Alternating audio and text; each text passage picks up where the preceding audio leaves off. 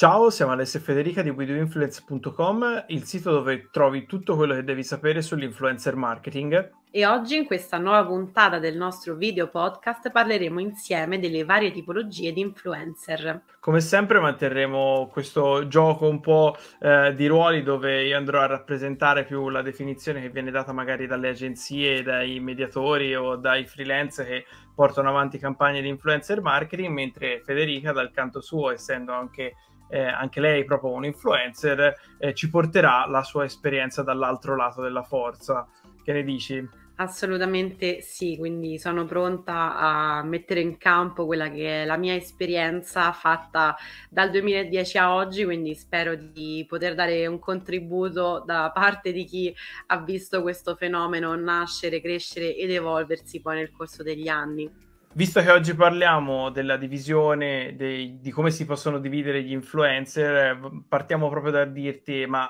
come vi dividete voi all'interno, come vi fate riconoscere, se eh, vi settorializzate, insomma, come si dividono tra di loro gli influencer?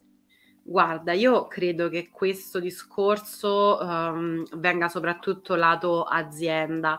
realtà come influencer non c'è un patentino che ci dice sei un micro, sei un macro influencer. Io penso perlomeno di parlare a nome mio e a nome di colleghi e colleghe che conosco e che stimo. Noi siamo in primo luogo content creator, quindi poi quello che andiamo a fare è semplicemente, tra virgolette, creare contenuti e portare avanti un, un piano editoriale, un progetto di comunicazione su uno o più argomenti di nostro interesse. Poi poi eh, la crescita, i numeri sono quasi un, una conseguenza della qualità del progetto che, che, portiamo avanti. Quindi ecco, io personalmente non mi sono mai sentita di eh, darmi una definizione a tutti i costi come micro, macro influencer, eh, anche perché io nasco come blogger e ancora oggi con molta ostinazione porto avanti questa etichetta e questa autodefinizione. Eh, appunto non, non mi definisco micro o macro lo lascio fare magari più alle agenzie che poi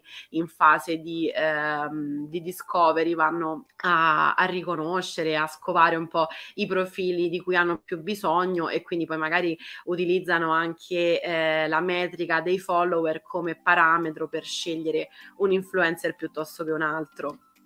Beh, certamente, come dicevi, lato agenzia e poi anche per parlarne con un cliente, avere un dato numerico permette anche di avere una grandezza comprensibile eh, a più livelli. Eh, personalmente cerco di staccarmi dai numeri quanto piuttosto oggi eh, attaccarmi a quelli che sono i contenuti, come dicevi tu, e ci sono tante agenzie che fanno lo stesso, quindi eh, basare una strategia di contenuti sul contenuto non mi sembra affatto, eh, non mi sembra affatto sbagliato. È vero che però eh, se l'influencer, come abbiamo detto anche nella scorsa puntata, e se non l'hai vista, insomma, valla subito a recuperare, è, è un mezzo per le aziende per associare un volto al brand, dobbiamo sapere anche a quante persone quel volto parla. Per cui, senza dubbio, mh, il numero di follower lato agenzia è interessante, almeno in un primo momento, eh, per fare una prima scrematura, dato che comunque di influencer ce ne sono tantissimi. Eh, diciamo che eh, vienici un po' incontro eh, stasera e eh, se dovessimo dare delle, delle categorie eh, in base all'ampiezza di pubblico, poi parliamo magari dell'engagement rate mm-hmm. che è mhm. un'altra cosa, però in base all'ampiezza di pubblico eh, che un influencer eh, raggiunge, come, come li divideresti? Allora, qui possiamo fare una prima grande distinzione tra quelli che vengono definiti micro influencer e i cosiddetti macro influencer. È una distinzione che non mi sento di fare in termini assoluti dando dei riferimenti numerici perché poi come magari avremo modo di vedere e di approfondire eh, ogni settore ha dei parametri di, di riferimento differenti, quindi eh, le cifre che magari in un settore come il fashion e il lifestyle possono essere delle cifre enormi, anche nell'ordine dei milioni, magari su altri settori non sono, non sono neanche pensabili. Quindi un macro influencer può essere anche un, un creator con dei numeri più piccolini, ma che nel suo settore eh, spopola Quindi questa è sicuramente una, una riflessione poi da magari da, da, approfondire e da riprendere. Però diciamo che eh, come, come prima, prima introduzione sicuramente possiamo distinguere tra queste due categorie, quindi micro e macro. Poi all'interno dei micro influencer possiamo riprendere un po' quello che dicevamo l'altra volta, ossia che eh, di base ognuno di noi è un influencer all'interno della propria cerchia sociale, quindi dei propri conoscenti, dei propri amici, dei propri familiari e quindi eh, diciamo l'utente singolo, pur non essendo magari un content creator, può però diventare un, un ambassador del de, dei brand che ama e quindi essere anche lui un piccolo influencer. Chiaramente avrà una portata eh, minore in termini di pubblico raggiunto, però sicuramente ha un ruolo che eh, può essere assimilato a quello dell'influencer a tutti gli effetti. E poi dall'altro lato, invece, all'estremo opposto abbiamo i VIP, quindi personaggi dello spettacolo, della, non so, della musica, attori, eh, personaggi che eh, sono influencer da ben prima che nascesse l'influencer marketing, quindi anche qui avevamo iniziato a parlarne la scorsa volta, eh, di sicuro l'influencer marketing non è nulla di nuovo, eh, sì è nuovo se parliamo di digital, ma in realtà eh, a livello di dinamica sociale è qualcosa che c'è da sempre e che passa molto prima che dai social, dalla televisione, dalla radio, dal cinema e da tutti gli altri mezzi di comunicazione che ci sono stati prima dei, del web e dei social.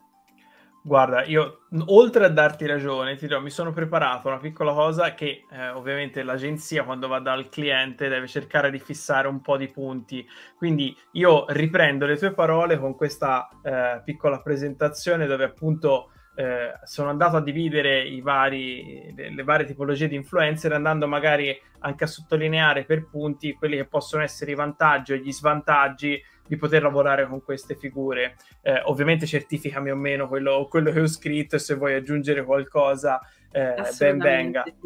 Eh, partendo al contrario, quindi a livello, a livello, macro, come dicevi tu, sinceramente le, le, le celebrity come qui c'è Keanu Reeves, ma eh, uno dei più grossi influencer al mondo, ad esempio Dwayne Johnson, The Rock, che fa dei numeri pazzeschi, però appunto ha un pubblico estremamente diversificato, eh, sono le celebrities, eh, che possono essere attori, cantanti, presentatori tv, eh, tutti coloro che fanno parte un po' della pop culture a livello nazionale o internazionale. Eh, e loro sono stati magari i veri e propri primi influencer su larga scala, eh, perché come hai ricordato giustamente tu, noi ci focalizziamo sul digital influencer marketing che ha determinate caratteristiche e, e che sfrutta determinati canali, però anche una pubblicità negli anni 90 con un attore era a suo modo un mezzo per fare influencer marketing, per creare quell'aspirazione di dire compra il prodotto se vuoi essere come lui o come lei.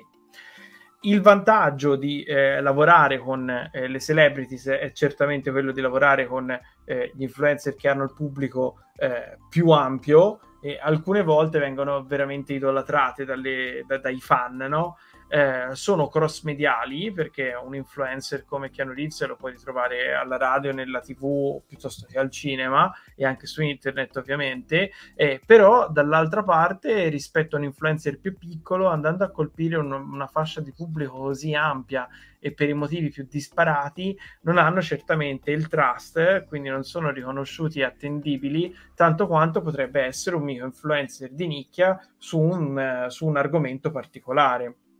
Assolutamente, tra l'altro su questo discorso mi viene in mente Will Smith che è esploso su TikTok o come lui anche Jason Derulo che invece è un cantante molto, molto famoso, quindi eh, sono dei personaggi che poi mh, fanno della cross medialità il loro punto di forza ma al tempo stesso diventano dei macro influencer sui social e, e, sfruttano anche canali nuovi come può essere un TikTok ad esempio e fanno dei contenuti che raggiungono milioni e milioni di persone, quindi effettivamente sono poi delle figure ibride che nascono come attori, come cantanti, ma eh, declinano poi le proprie potenzialità di comunicazione sui nuovi, nuovi mezzi, nuovi social, per fare delle cose molto interessanti anche. Passo sotto, magari non come numeri, ma come expertise, non a caso c'è la foto di Chiara Ferragni, sono i macro influencer. Quindi eh, gli influencer che raggiungono decine di migliaia, se non milioni di persone, ma che hanno una maggior settorialità. Eh, Chiara Ferragni stessa è stata una delle prime influencer italiane, se non la prima. Tra l'altro è partita giusto con, con un blog, giusto Fede? Se non mi sbaglio. Infatti, The Blonde Salad nel 2010 è stato eh, uno dei primissimi fashion blog italiani e poi lei ha avuto comunque fin dall'inizio un grande riscontro mediatico anche all'estero. Comunque sì, è partita con, uh, con un fashion blog. E tutt'oggi è un'icona di stile eh, in tutto il mondo e benché eh, non sia magari eh, l'Instagrammer con il più alto eh, numero di follower in assoluto, è però eh, commercialmente veramente una, una, macchina da soldi in senso positivo eh, perché le campagne che vengono fatte con, eh, con Chiara Ferragni hanno un ritorno sull'investimento eh, si dice insomma eh, fonti indirette. Ora non ho avuto il piacere di lavorarci direttamente però anche 10-11 volte il ritorno dell'investimento che fai sulla sua figura che è fortemente polarizzante e fortemente vent- verticale in ambito moda eh, quindi è anche vero differenza... dall'altra parte, scusami se ti interrompo, Ale, no, che no, fai, fai. si parla sì di un, di un, ritorno dell'investimento del 10-11%, ma a fronte di un investimento che già di per sé sicuramente è molto molto grande, quindi non facilmente accessibile per la maggior parte dei brand probabilmente. Io addirittura parlavo 10-11 volte, eh? quindi eh, numeri, numeri, importanti, però ripeto, non l'ho potuti, non l'ho potuti constatare. Eh, ma eh, mi hai anticipato perché giustamente uno dei contro è lavorare con i macro influencer, che poi è un po' lo stesso anche con le celebrity, però sinceramente se posso scegliere magari mi vado a prendere una figura un pochino più verticale, ovviamente se sei Coca-Cola che devi parlare veramente a tutti, allora le celebrity sono il tuo pane quotidiano, eh, ma che sono costosi ovviamente essendo un canale a livello di, di eh, solamente di comunicazione, ovviamente eh, sono un canale molto verticale, molto ampio, eh,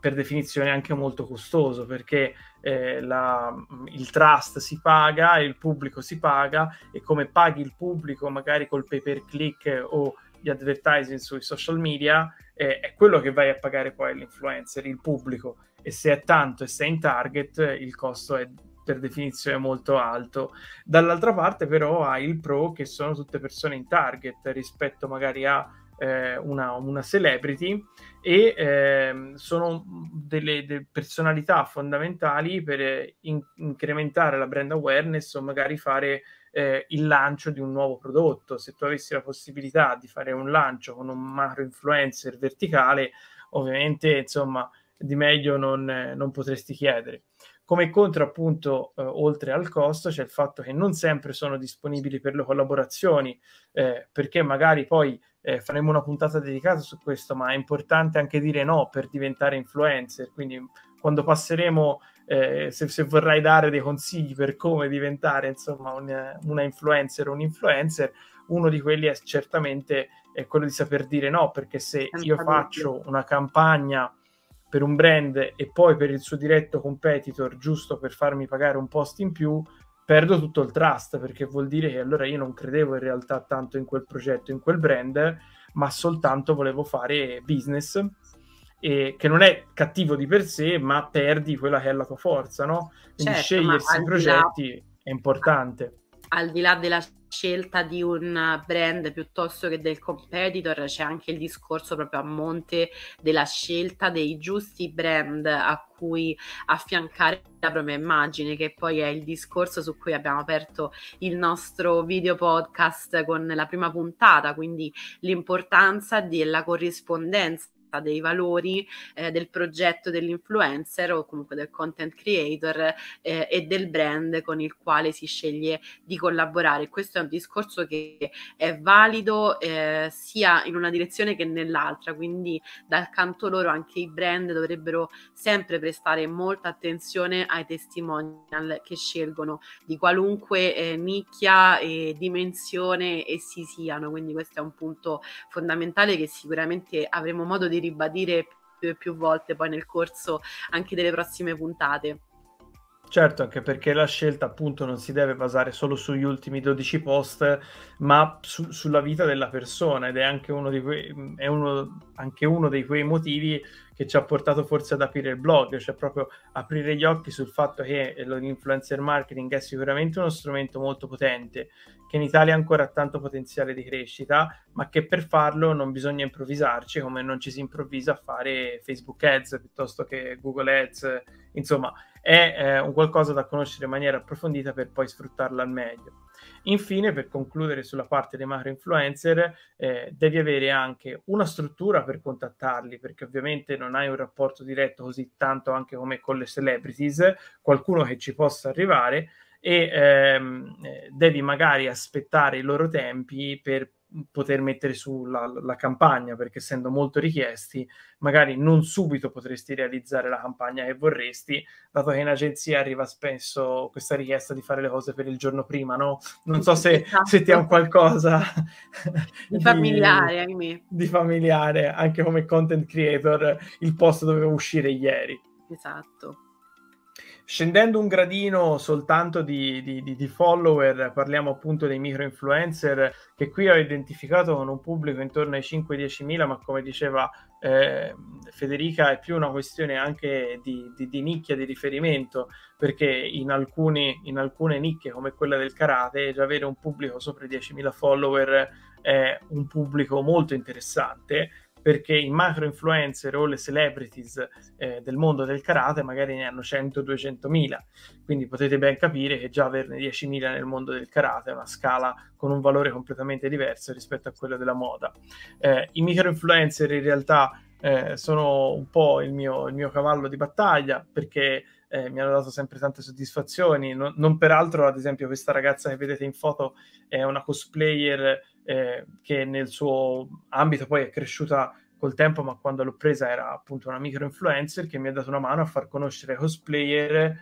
eh, il mondo del cucito. Eh, I micro influencer rispetto ai eh, macro influencer hanno eh, un'audience che è più piccola ma solitamente più ingaggiata proprio in virtù del fatto che parlando un po' no, è la differenza tra parlare con gli amici e parlare con tutti i colleghi di università. Magari in aula hai 200 persone che conosci così, invece gli amici sono quelle persone che conosci da tanto e con cui interagisci anche tanto. E questo è uno dei punti a favore dei micro influencer. I costi sono ovviamente più bassi perché sono eh, pubblici più ristretti, ma anche magari eh, personaggi che hanno un percorso un po' più nuovo e quindi sono le prime collaborazioni e questo torna a favore del brand. Eh, I contenuti solitamente sono di valore proprio perché essendo magari le prime collaborazioni non che i macro influencer non facciano caso, ma ovviamente no, quando uno dice fare bella figura all'inizio, le prime volte eh, ci, ce, la metti, ce la metti tutta, come poi anche se diventa un lavoro, ma a maggior ragione quando ti devi fare anche la tua fan base, devi far vedere che sei appealing per i brand, ma completamente eh, veritiero anche nei confronti dei tuoi, dei tuoi follower.